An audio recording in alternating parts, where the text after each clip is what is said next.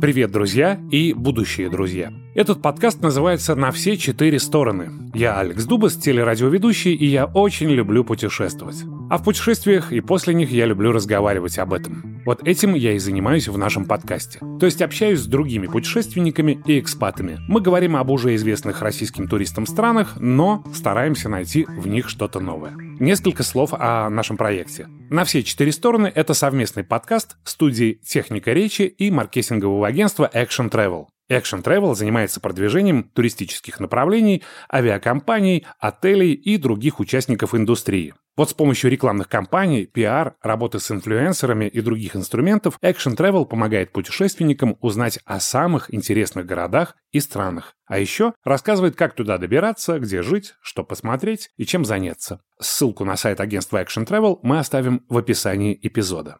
И вот важно, о каждом направлении у нас два эпизода. В первом мы обсуждаем мифы, стереотипы и вообще страну, а во втором даем конкретные практические советы, куда стоит сходить, что посмотреть, где перекусить и чем насладиться. Сегодня мы начинаем говорить о Чили. Но по традиции сперва давайте послушаем, как же звучит эта страна. Próxima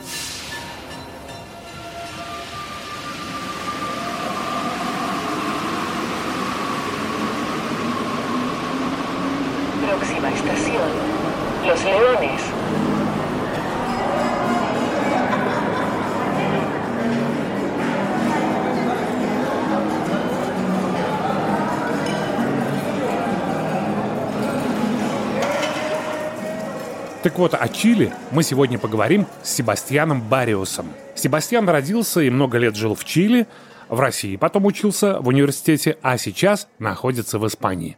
Себастьян, привет. Привет. Когда ты приехал и поступил в университет э, из Чили в Москву, у тебя, наверное, э, со временем выработалось три версии рассказа про Чили. Маленькая, короткая, более-менее длинная, средняя и самая большая. Давай сегодня самая большая. Вот тебя спрашивали, а что за страна, Себастьян? Откуда ты к нам приехал? Что такое Чили? Чили такая страна в Южной Америке. Это из Википедии можно знать. Ну, что сказать. Далекая страна меня очень привлекала Россия из-за истории. И я не знаю, что сказать, что у меня была такая увлеченность к России. Мне всегда это было очень интересно. Всегда моя мечта была выучить русский язык, жить в России и узнать, каково быть там. И этого я достиг. А насчет Чили, ну, бывшая колония Испании, потом мы приобрели независимость в 1810 году, и потом стали постепенно развиваться рядом с остальными латиноамериканскими странами, но с одним большим исключением того, что во второй половине 20 века Чили стало, стало кстати, в, в русском языке до сих пор есть споры, Чили это он, она или они, никто не знает. Ладно, скажем, что это он. Есть такое старое русское слово, а, ну, обращение «они». Да, да, да, да. Я даже слышал в Чилях иногда. Ну ладно, да, значит, там Чили стал экономически бурно развиваться, и вот сейчас Чили считается самой-самой благополучной страной в Латинской Америке. Знаешь, я тоже слышал это утверждение, что если вот есть какая-то такая Швейцария э, в Южной Америке, то на самом деле их две. Это Уругвай и Чили. Ну, в данном случае мы говорим о Чили. Давай немножечко об истории и географии. Вот география, вот эта вытянутая страна, длинная, она по всему побережью идет. То есть там океан, с другой стороны Анды и потом Аргентина, да, вот за, за этими Андами. А где граница-то проходит? Просто по верхушкам Анд, как вот она выглядит? Граница между Аргентиной и Чили на протяжении всего этого отрезка. Абсолютно верно. Сначала были испанцы, да, и потом, когда все эти латиноамериканские страны провели независимость, было непонятно, где Чили, где Перу, где Боливия, где что, да. И тогда после э, независимости Чили занимал только э, центральную часть, а где Чили, где Аргентина, как-то непонятно. А потом, когда ну, соседи стали ругаться друг с другом, тогда Аргентина сказала Чили, ну ладно, давайте, как бы, где Чили, где Аргентина? И как раз договорились так. Санды налево – это Чили, Санды направо – это Аргентина. Подожди, а подожди, а сами Анды? Ну, то есть, когда вот мы так говорим, я представляю себе э, пограничников, помнишь, э, из России, когда был в России, в тулупах с сосульками на бородах, которые стоят на верхушках гор, прям посередине, на самом верху, что вот так. Но это же не так все выглядит. Где граница-то физически проходит? С Аргентиной границу не надо охранять, потому что там, там не пройдешь. Это вот такие горы, и попытайся, но, скорее всего, умрешь. Так что единственные пути, чтобы перейти границу, это всякие там такие официальные КПП, там все отопление, там все есть. Кстати, год назад или два года назад там построили совсем новый КПП, там очень-очень современный. И поэтому, что не надо там стоять там с, там, с винтовками там, вдоль всей границы с Аргентиной. Как мило, в то же время немного тревожно ты произносишь русское слово, а, русскую аббревиатуру КПП. Я жил, кстати, на самом деле в Петербурге, только, только первый год в Москве, а остальные годы я жил там в Петербурге, и поэтому я очень часто ездил в, это, в Ригу, и тогда всегда у меня была пересечь границу, там, я помню, контрольно-пропускной пункт, помню. Хорошо, с географией более-менее понятно. Ты сейчас живешь в Испании. Да. Испытывают ли испанцы испанский стыд за свои э, действия, собственно, вот там, э, в Южной Америке, в частности, в Чили? Я имею в виду вот историю с конкистадорами. Ну, смотри, это моя точка зрения, конечно. Вот история такова, что испанцы, э, эти конкистадоры, да, они переехали в Латинскую Америку там, в 15 веке, там грабили, убивали и прочее, прочее, прочее. И там говорится о, тоже о испанском о Холокосте, что там было очень много аборигенов, и все умерли и прочее, прочее. Но потом я стал читать, что на самом деле, правда, очень много умерли, но в основном они умерли не от прямого насилия конкистадоров, а от болезней. А тогда как бы можно обвинять испанцев в том, что они принесли болезнь или нет? А потом со временем да, прошла конкеста, конечно, было там ограбление. Все это было, да. Но потом мне, по крайней мере, сложно сказать, что, типа, вот, испанцы вот такие плохие, потому что, смотрите, я Себастьян Барриос, а не какой-то Уинчин Уэлькуман, видите? То есть у меня там испанская фамилия, испанская внешность, так что, не знаю, как я могу сказать, вы испанцы, вы такие плохие, когда мой сам родной язык это испанский. Ну да, время берет свое и все нивелирует. И я еще хочу обратить внимание, что у тебя испаньолка, то есть э, усы и, и вот эта борода, да, а, а никакая не чилийка. Давай поговорим о, природе Чили, ведь э, страна действительно уникальная, она зажата между Андами. А вот, кстати, давай, э, кстати, проговорим этот момент, он важен, на мой взгляд. Анды или Кордильеры? Кто называет Анды Кордильерами? Слушай, по-испански это звучит Кордильера де los Andes. Это одно и то же самое. Но почему-то чаще употребляют Анды, да? А в русском, да, а по-испански la Cordillera de los Andes. То есть так или иначе э, испаноязычный мир говорит э, кордильеры. La Cordillera, да. Хорошо, так вот, о природе. Чили зажато между кордильерами и океаном. И как это отразилось на климате и природе?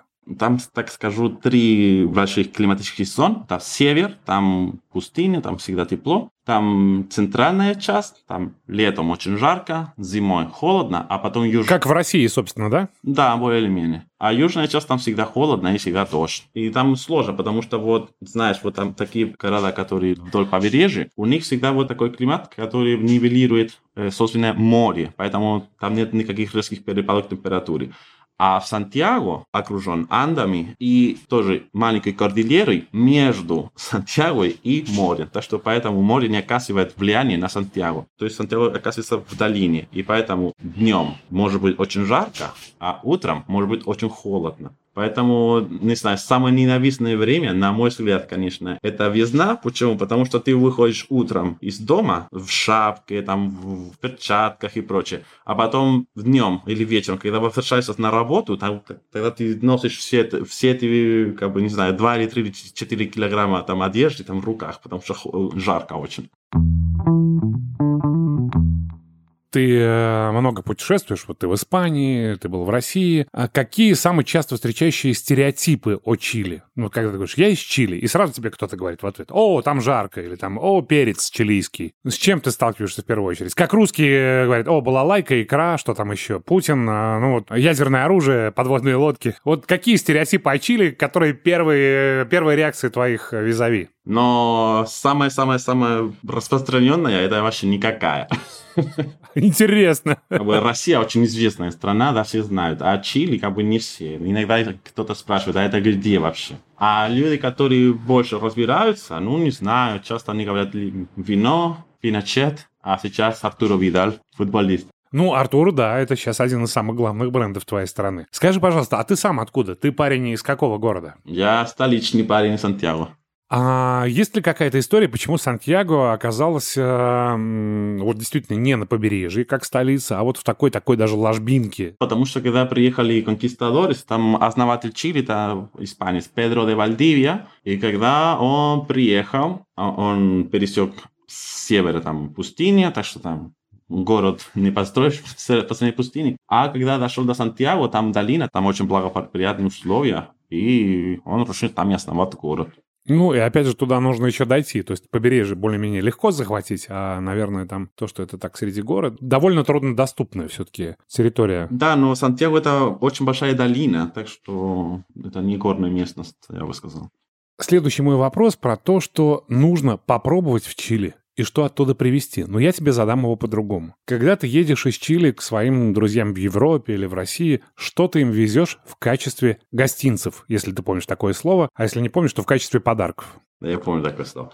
Смотри, сейчас из-за глобализации, как бы из-за Амазона тоже, как бы нет смысла возить вещи. Но есть только одна вещь, которую я всегда охотно вожу. Это такой перец, называется... Чили? Э, меркен. Меркен? Да, значит, это что такое? Это чили, да, там с всякими приправами, и его тушат. Таким образом, получается такая приправа, такой чили, очень-очень вкусный, очень своеобразный. И его готовят эти э, аборигены на, ю, на юге Чили. Вот это еще пока не стали там массово производить, так что вот это пока еще ты не найдешь в специализированных магазинах в Европе, это на, пока еще только возит из Чили. Вот это я вожу и всегда находит отклик позитивный. Слушай, а это острая штука? Конечно, острая. Ну, как бы зависит, да, есть разных сортов, там есть покрепче, потом не так крепко и, и так далее. Извини, пожалуйста, ты вот сказал слово аборигены. Ты имеешь в виду индейцев, наверное, да? То да. есть действительно каких-то местных жителей совсем вот таких аутентичных. Да-да-да. А в таком случае давай поговорим, пожалуйста, о жителях Чили, кто, кто населяет сейчас эту страну. Точные цифры не помню, но это было где-то так. По последней переписи, по-моему, 5% населения они считаются, э, это индийцы, потом 80% считаются там смешанные, а остальные 15 такие уже прямо прямые потомки от европейцев.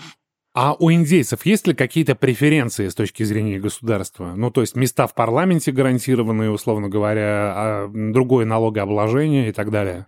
У них есть всякие льготы, например, при поступлении в университет там им платят какую-то какую стипендию. Точно другие вещи есть, какие я не помню, потому что я не отношусь к такой группе. Но это было типа в качестве компенсации, потому что исторически в Чили всегда было, больш... они подвергались большой дискриминации. Э, я помню, там в начале 90-х был там резонансный случай, когда массово эти мапуче их зовут они стали менять фамилии, да, с их на, типа, испанские, потому что они там на работе как-то, ну, не знаю, там на них криво смотрели, так они сами стыдились, например, э, сейчас очень мало из них э, говорят на своем собственном языке, потому что было стыдно публично на нем говорить, и многие отказывались, типа, учить типа получать этот язык от своих родителей, поэтому сейчас очень мало э, говорят на мапуче. Мапудунгунг называется, извините. А мапучи они где живут? Все-таки ближе к северу, наверное, да? Ближе к пустыне Атакама? Не, не, они на, на, на юге. И смотри, когда приехали испанцы, там было где-то 15 народов, которые населяли Чили, да? А сейчас ну, практически все то там вымерли, то они смешались с испанцами настолько, что они как бы уже тоже исчезли, их язык там потерялся. А сейчас остаются только три. Это Мапуче на юге. На севере остаются вот это Аймара, что тоже населяют и Боливию, и Перу. И остаются еще на острове Пасхи, Рапануй. Вот это три группы, которые до сих пор остаются. Легко ли потомку конкистадоров, такому как ты, или там европейцев, жениться на девушке из индейского племени? Ну, я бы сказал, да. Ну, понимаешь, как бы разница между колонизацией в Латинской Америке и Северной Америке, имею в виду США, что они не вмешивались, да? А тут, да, как бы испанцы, они, скажем так, им было не так уж важно с кем, а именно это. Да, как бы люди женятся, женятся, конечно. Но до сих пор, конечно, не знаю, может быть, есть э, вот такие супер-супер консервативные ультракатолические фамилии, которые, не знаю, не одобрят это. Но это уже отходит к прошлому. Может быть, это были там в мыльных операх там, 80-х, да, вот такие стереотипы были, такие люди были, а сейчас я думаю, что их все меньше и меньше.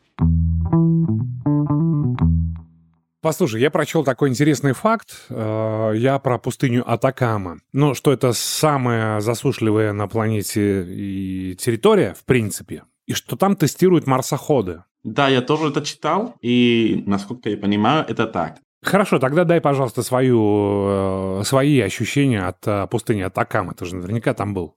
Да, это очень-очень интересное место. Там очень, очень круто. Там очень много обсерваторий, и это не просто так, это потому что там, если не ошибаюсь, 300 дней в год, там просто безоблачное небо, и так как это пустыня, нет городов вокруг, поэтому там сидишь или лежишь, и там прямо видишь там все, все, все, все, все звезды, и это очень романтично. И даже было такое распространено, там туда ходит хиппи, да, и они употребляют всякие вещества и как просто кайфуют. Э, ну, наверное, вот тот самый перец, о котором ты говорил, который ты везешь друзьям. Не-не, просто это приправа. Скажи, пожалуйста, ну вот проведи сравнение. Вот поездка для жителей Сантьяго в Атакаму посмотреть на звезды. Это примерно то же самое, что россиянину полететь на Байкал? Или э, это гораздо чаще происходит? Это, там, гораздо реже. Все-таки это узкоспецифично. Не, не каждый туда ходит ради этого. То есть не каждый чилиец бывал в Атакаме? Ну, я бы сказал нет. Но это же пустыня, как бы это очень интересно, но там тоже опасно, потому что там ночь, там днем может быть там плюс 30, а ночью минус 30. Так что если не быть осторожным, ну, короче, можем умереть от холода там. Слушай, а есть ли там, э, не знаю, скорпионы, змеи? И вот это, когда нам показывают пустыню в кино, там обязательно есть такой звук. Ну, прямо, знаете, раскаленный воздух, то ли змея, то ли скорпион ползет, приближается. Есть такое? Но это всегда про, про Африку, а у нас нет. То есть в Чили вообще нет таких ядовитых насекомых или страшных пауков или змей. Есть только один паук, который очень опасный. Да, называется по-испански араня де ринкон. То есть паук угла. Он такой маленький, очень противный, и его укус очень-очень больный и опасный. Там, по-моему, по статистике там 5, от 5 до 10 людей умирают в год от его укуса. Ого, вот это для меня новость. А как, как опознать врага? Ну, как выглядит это таранья? На самом деле, черный не такой же большой. На, на самом деле, надо разбираться. Например, это мне стало интересно. И я стал там искать в интернете, там в YouTube, типа, как распознать вот эти пауки. Почему? Потому что есть другие пауки, которые их едят. Тогда поэтому я хотел знать, когда я вижу паука, кого убить и кого просто оставлять. Типа, этот за нас, а это, это наш паук, а это не наш паук. Именно так. То есть, просто скажу, если этот паук, у него очень-очень большие ноги, он хороший. Может быть, страшный, но он хороший. Если у него большие ноги, оставлять в покое. Друзья, нам особо нечего опасаться в Чили, это я к слушателям обращаюсь. Просто запомните, пауки лучше их избегать. Хороших или плохих, ну не надо, мало ли. Давай поговорим об Антарктике, о континенте, который, напомню, открыли русские мореплаватели. А, и это прям, наверное, главное достижение русских исследователей, российских исследователей. То есть вот мы открыли целый континент. Насколько вот эта экспансия э, Чили в Антарктику, она важна для жителей этой страны, для руководства этой страны? Потому что ну, существует такая история, что Чили действительно претендует на большую часть Антарктики, считает ее своим регионом. И всем остальным странам, которые тоже присматриваются к Антарктике, я говорю о ЮАР, я говорю об Аргентине, не понравилась история, когда Чили послала беременную девушку в Антарктиду, но она там родила. Опа! Первый человек, кто родился в Антарктиде, это чилийский ребенок. Поэтому вообще-то вот, вот как-то так. Э, да, есть такая проблема, что Чили считает своим территорией большую часть Антарктиды, но вот эту же территорию и Аргентина считает своим, и ЮАР считает своим, и, по-моему, и США, и Россия, и... и, и... Япония там что-то. Япония, да, да. Но так как сейчас есть такой договор, как называется, о нейтралитете э, Антарктиды, что-то так называется, не помню точно. Там нельзя вести там запустить экономическое дело какое-нибудь, или там воевать за Антарктиду и прочее, прочее. Так что поэтому, не знаю, мне кажется, что пока все как бы там закрывают глаза на это, как бы непонятно, так неясно, все равно там ничего нет, так что поэтому как бы я знаю, что до вас, ну, в Чили есть пингвины. Как они там оказались? То есть они приплыли на этих айсбергах, на этих льдинах, до вас добрались? Ну да, они все время мигрируют между Антарктидой и югом Чили. Если не ошибаюсь, то они, они живут постоянно, живут на Антарктиде, и потом они плывут в Чили, чтобы там родить, и потом обратно. То есть вполне себе такие мореходы, да? Да-да-да. Мореплаватели. Скажи, пожалуйста, что для Чили, для чилийцев, ну и для тебя конкретно остров Пасхи? А, это часть Чили, самый удаленный от Земли обитаемый остров. Ну, такое, не знаю, интересное место, там всем нравится, там людям очень интересно пытаться туда летать, но просто там туда дорого. Э, не только перелет, а еще все вещи, например, допустим, бутылка, не знаю, газировки стоит там в Сантьяго, может быть, 2 доллара, а там будет 4 или 5. Ну, понятно, потому что там дорого туда возить товары. Mm-hmm. Так что поэтому это красиво, но тоже не дешевое удовольствие. Далеко не каждый чилец там бывал. Например, меня там никогда не было. Когда я хотел туда лететь, но это было 500 евро туда и обратно, плюс гостиница, плюс проживание, плюс это, плюс другое, и тогда 1500 евро. Страна Чили и перец Чили, они как-то связаны между собой? Абсолютно нет. практически как с, э, с названием любой страны до конца не ясно. Там тоже руш, откуда это слово, до сих пор идут споры, да. А с Чили то же самое.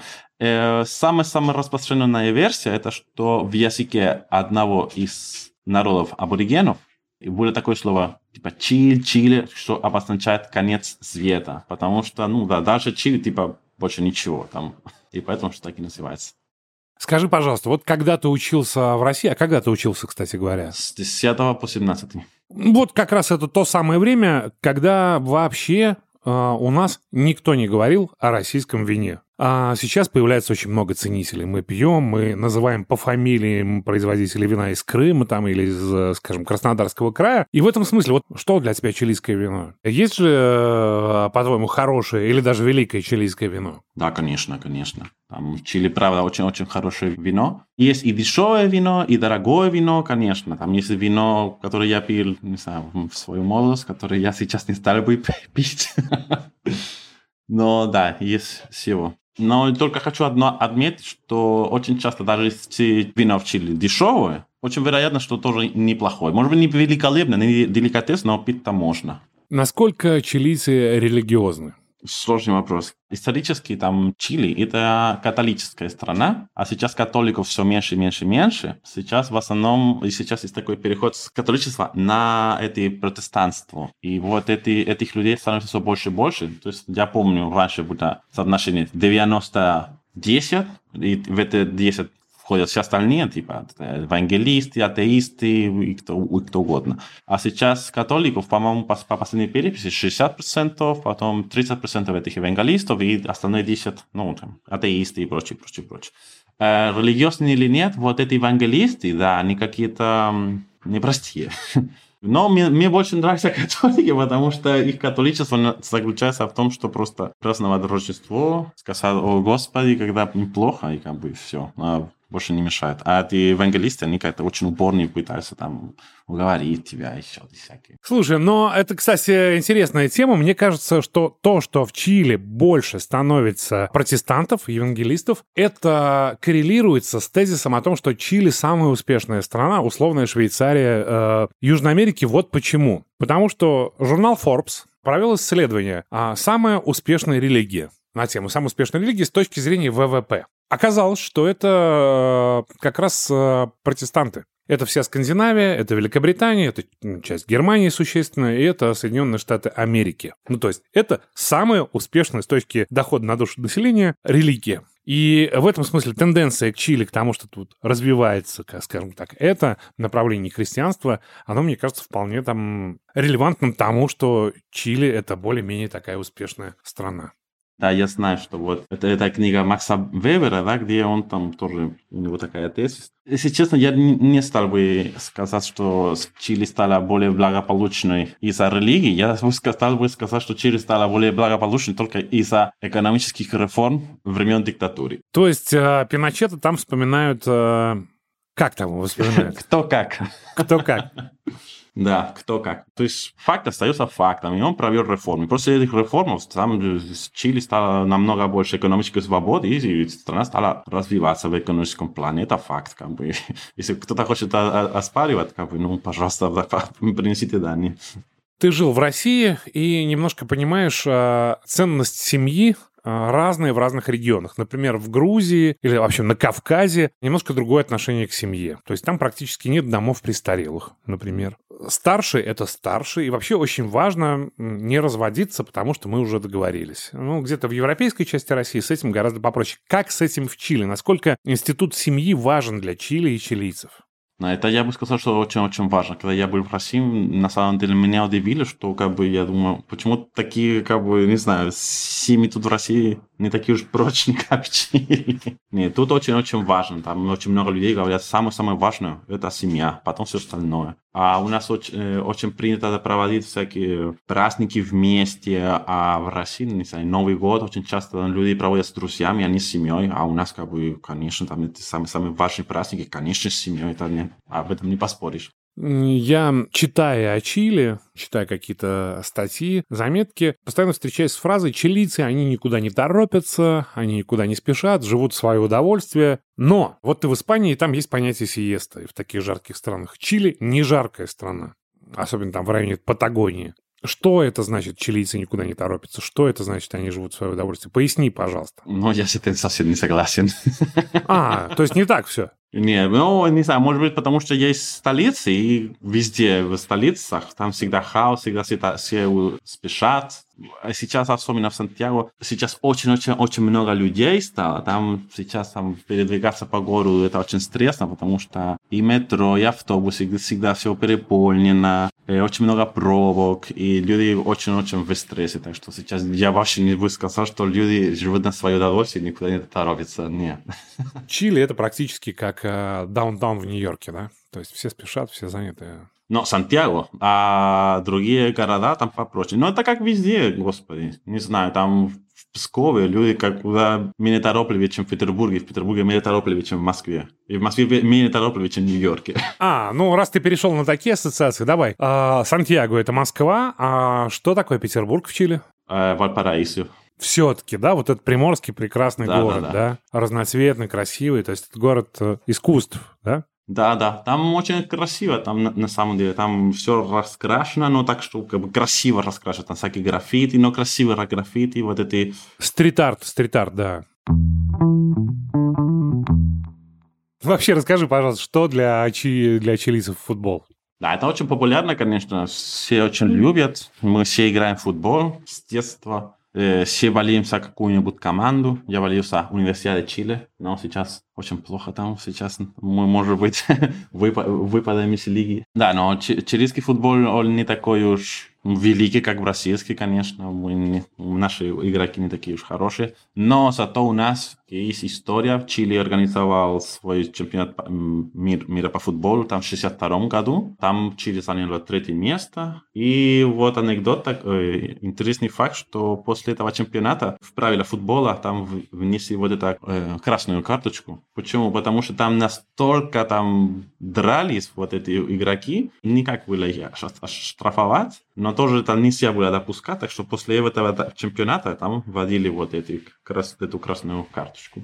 У меня есть приятели, которые в Чили э, летали кататься на лыжах. Мне это показалось странным. Подождите, ребят, вы серьезно? В Чили э, на горнолыжный курорт? Да, нам там нравится, там очень хорошо. То есть прямо на другой конец света вы летите туда, вы все... Да, мы летим туда, потому что там очень круто. А что ты вот скажешь про это? Ну да, это правда, там это очень популярно. Это не так уж дешево, так что поэтому не так уж массово, но потихонечку, да, все больше и больше. Э, вот это одна особенность, что и Сантьяго, скажем так, час налево и море, час направо и кордилера. И тогда это очень доступно по временным меркам. И да, э, знаешь, я какое-то время тоже жил в Австрии, и там я вообще не знал, но оказывается, оказывается, что олимпийская команда Австрии по лыжному катанию, они э, зимой тренируются там в Австрии, а летом они летят в Чили, чтобы дальше тренироваться там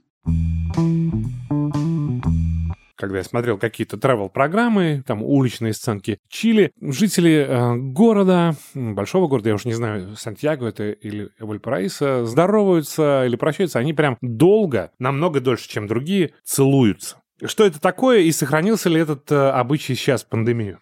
Да, люди целуются, но только один раз. Два раза тут в Испании, а в Чили только один раз. Но есть такая особенность, что даже с незнакомыми девушками можно там тоже э, здороваться по, по поцелую. А с мужчинами, да, конечно, только пару. Не, не, я бы не сказал, что это очень дорого. Это привет, привет и все.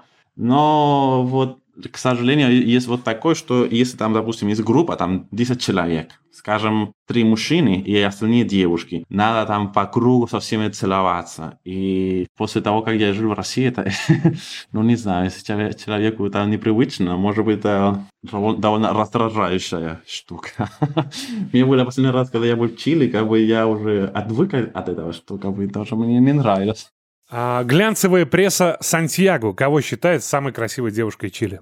Кому как? Я бы сказал, что девушки из восточных районов Сантьяго. Запомнили, да? Целоваться можно даже с незнакомой. И э, компас показывает нам на восток э, Сантьяго.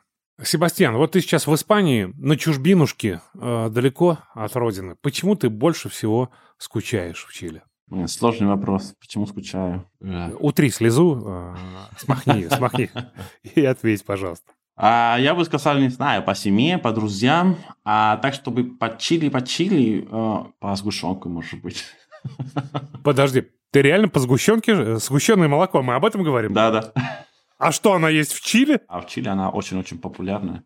Не, я знаю, знаешь, я сейчас помню, почему больше всего скучаю. Короче, у нас есть такой, такой прием пищи, называется онсе. Такого, по-моему, только в Чили. Мы очень редко ужинаем. Мы вместо ужина, у нас есть такой прием пищи, называется онсе, как только что сказал.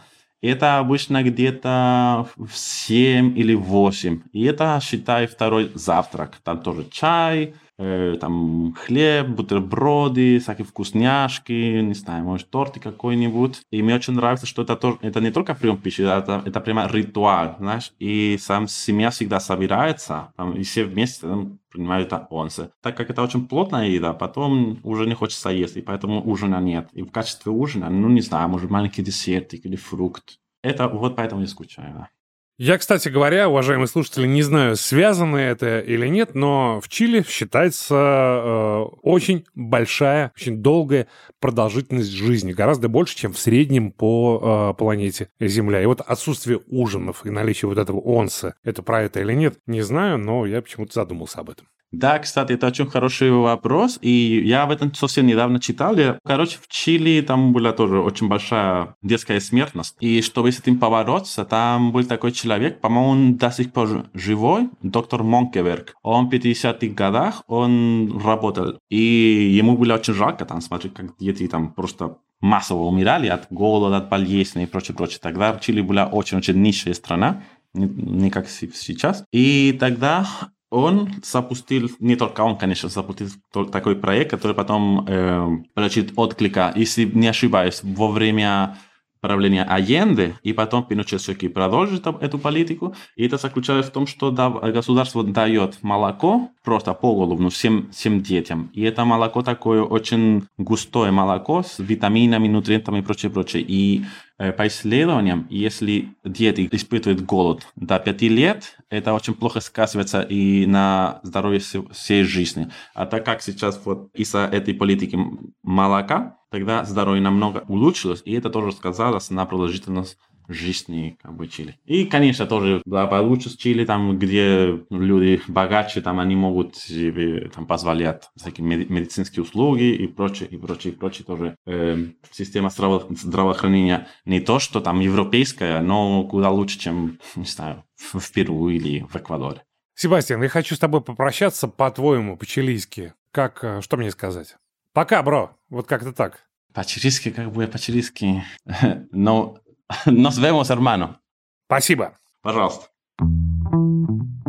И вот на этом, пожалуй, сегодня все. Меня зовут Алекс Дубас, а вы слушали «На все четыре стороны». Это совместный подкаст студии «Техника речи» и маркетингового агентства Action Travel, которое занимается продвижением туристических направлений.